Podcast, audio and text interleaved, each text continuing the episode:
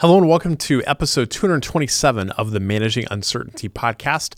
I'm Bryan Strawser, Principal and Chief Executive here at Bryghtpath. And if you're in parts of the world that celebrate Christmas, you're seeing or listening to this episode on Christmas Day 2023. So it'll be a little shorter episode than usual. And I really want to just talk about, talk briefly about using this time to prioritize your own self care and mental health. It's long been a tradition of mine that after working throughout the course of the year and getting to the Christmas holiday when my children are off from school and uh, work has really ended for the most part for the year, that I take this time period between a few days before Christmas through the beginning of January off. And I try to do, I try to really be off. I try to do as little actual work as I possibly can get away with during that time.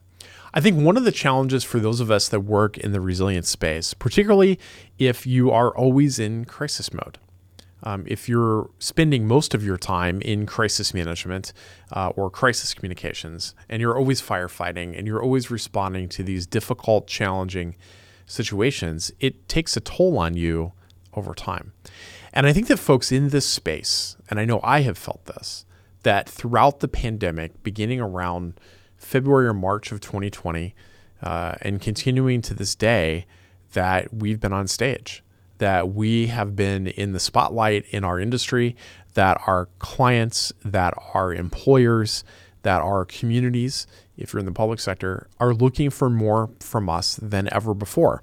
And I think that becomes, it puts our work uh, and our stress at a pace that far exceeds where we far exceeds where we normally find ourselves as we're working through other crisis situations. For more than six years, I led the business continuity crisis management and global intelligence capability for a Fortune 30 company. I had worldwide responsibility for everything that could possibly go wrong and everything that did go wrong. Um, and some of these situations we found ourselves in resulted in fatalities. We lost members of our team.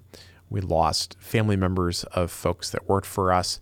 We had everything from natural disasters to violent crime to data breaches to cyber attacks to travel disruption to floods and every disaster you can think of. And the list just goes on and on and on.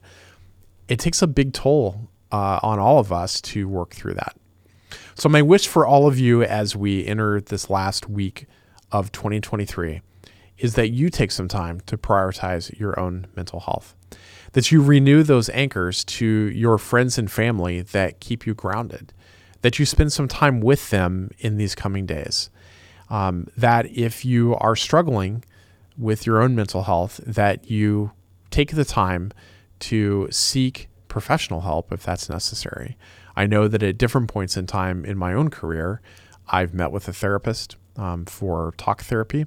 I have um, had uh, um, conversations with mental health professionals. I've had many conversations with my primary care physician uh, about the level of stress that I have and uh, strategies for dealing with that.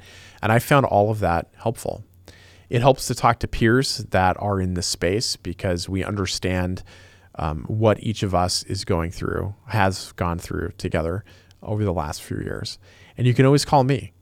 Um, I'm happy to talk with you. I'm not a mental health professional but I am a crisis and continuity professional, and I'd be happy to talk with you about um, strategies that have worked for me to manage my own stress and my own challenges. But I want you to feel comfortable seeking uh, help if that's something that you need. Most importantly, I hope that you have a wonderful holiday uh, here at the end of the year with your friends and family and your colleagues. And we look forward to coming back with new episodes in early 2024. That's it for this edition of the Managing Uncertainty podcast. We'll be back next week with another new episode. Be well.